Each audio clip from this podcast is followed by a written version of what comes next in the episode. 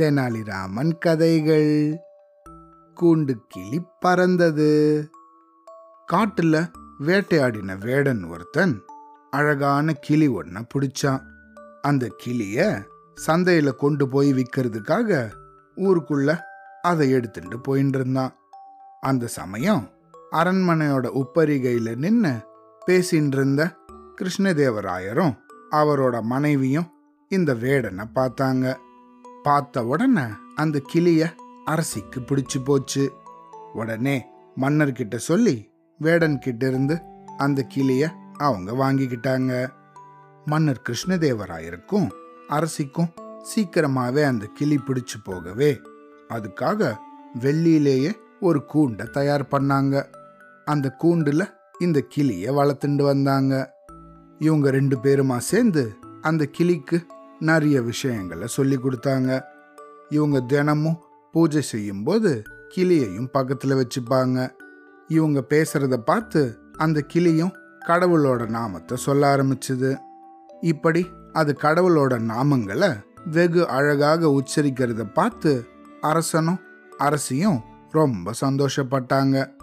அதனால ரெண்டு பேரும் போட்டி போட்டுண்டு இந்த கிளிக்கு தேவையான பழங்கள் இனிப்பு தின்பண்டங்களை எல்லாம் ஆசை ஆசையாக ஊட்டி வளர்த்தாங்க. கிளியும் அந்த பழங்களை எல்லாம் நல்லா சாப்பிட்டு கொழு கொழுன்னு வளர்ந்தது.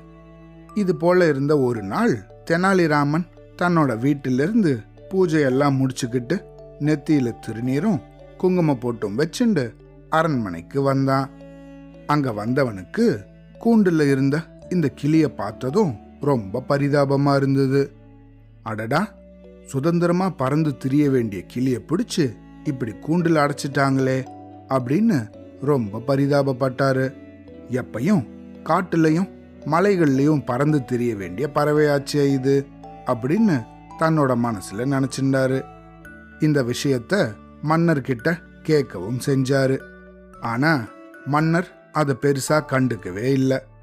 அது இருக்கட்டும் ராமா இதோ பார் இந்த கிளி கடவுளோட பேரெல்லாம் அவ்வளோ அருமையா சொல்லும் தெரியுமா?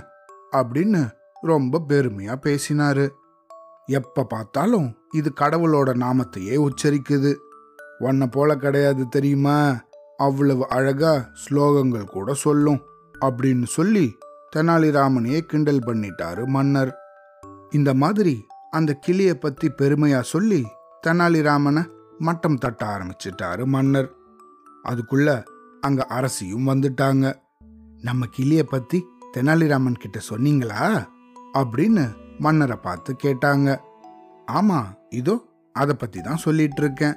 சரியான நேரத்துக்கு தான் நீயும் வந்த அப்படின்னாரு மன்னர். அதுக்குள்ள அந்த கிளியும் இவங்கள பார்த்து ராமா ராமா சிவா சிவா. அப்படின்னு கடவுளோட நாமத்தை சொல்ல ஆரம்பிச்சிடுச்சு. கிளி இப்படி சொன்னதும் மன்னரும் அரசியும் தெனாலிராமனை பார்த்து இங்க பாத்தியா? எவ்வளவு அழகா எங்களோட கிளி கடவுளோட நாமத்தை சொல்லுது அப்படின்னு சொன்னாங்க. இதை கேட்டு கொஞ்சம் கோபமான தெனாலிராமன் அப்படியெல்லாம் சொல்லாதீங்க கொஞ்சம் கம்முன்னு இருங்க அப்படின்னு சொல்லிட்டான். என்ன? இப்படி சொல்றானே இவன்? அப்படின்னு ரெண்டு பேரும் ஒருத்தரை ஒருத்தர் பார்த்துட்டாங்க. அதுக்கு தெனாலிராமன் இந்த பாருங்க மன்னா நீங்க ஏதோ இனிப்பா பழங்கள் கொடுக்குறீங்க அப்படின்னு ஆசைப்பட்டு நீங்க சொல்றதையெல்லாம் திருப்பி திருப்பி சொல்லுது இந்த கிளி. அதை விட்டா உண்மையில அதுக்கு பக்தியும் கிடையாது ஒன்றும் கிடையாது. அந்த மாதிரிலாம் ஒரு பறவையால இருக்கவும் முடியாது அப்படின்னு ஆணித்தரமா சொன்னான் அப்படி சொல்லாத ராமா இப்போ உன் கண்ணெதிரில் தானே எங்க கிளி கடவுள் நாமத்தை சொல்லுச்சு? அதை விட உனக்கு என்ன நம்பிக்கை வேணும்? அப்படின்னு கொஞ்சம் கோபமாவே பேசினாரு மன்னர். இதுக்கு உடனே தெனாலிராமன் மன்னரை பார்த்து ஓஹோ அவ்வளோ தூரம் நீங்கள் நம்பிக்கை வச்சிட்டீங்களா? சரி ஒரு நிமிஷம் இருங்க இதோ வரேன் அப்படின்னு சொல்லி வாசல் பக்கமாக போனான் வாசலுக்கு போனதும் அந்த பக்கமாக போயிட்டு இருந்த ஒரு பூனையை தன் கூடவே உள்ளே கூட்டிட்டு வந்தான் உள்ளே வந்ததும் அந்த கிளி கூண்டுக்கு பக்கத்தில் போய் பூனையை விட்டான். அதை விட்டதும் அதோட வாழை கொஞ்சம் அப்படியே திருகி விட்டான். அவ்வளோதான் வலி தாங்க முடியாம அந்த கூண்டை பிடிச்சிண்டு இந்த பூனை அப்படின்னு பயங்கரமா கத்த ஆரம்பிச்சிடுச்சு. பூனையோட இந்த அலறல் சத்தம் கேட்க ஆரம்பிச்சதும் கிளி தன்னோட சிறகுகளை பட படன்னு அடிச்சுக்கிட்டு கீச்சு கீச்சுன்னு அலற ஆரம்பிச்சிடுச்சு. தன்னை தான் சாப்பிட முயற்சி பண்ணுதோ அப்படின்னு நினைச்சு கிளி ரொம்பவே பயந்து போச்சு. அரசனும் அரசியும் இதையெல்லாம் அப்படியே பார்த்துட்டு இருந்தாங்க. இதை கவனிச்ச தெனாலிராமன் அவங்க ரெண்டு பேர்கிட்டயும் எங்க இப்ப போய் உங்க கிளிய கடவுளோட நாமத்தை சொல்ல சொல்லுங்களேன் பாப்போம் அப்படின்னு சொன்னான் ஏன்? அது சொல்லுமே அப்படின்னு சொல்லிட்டு கிளி பக்கத்துல போய் மன்னரும் அரசியும் ஏ கிளிய எங்க கடவுள் நாமத்தை சொல்லு அப்படின்னு அதை கேட்க ஆரம்பிச்சாங்க. ரெண்டு பேரும் திரும்ப திரும்ப என்னென்னமோ சொல்லி பார்த்தாங்க.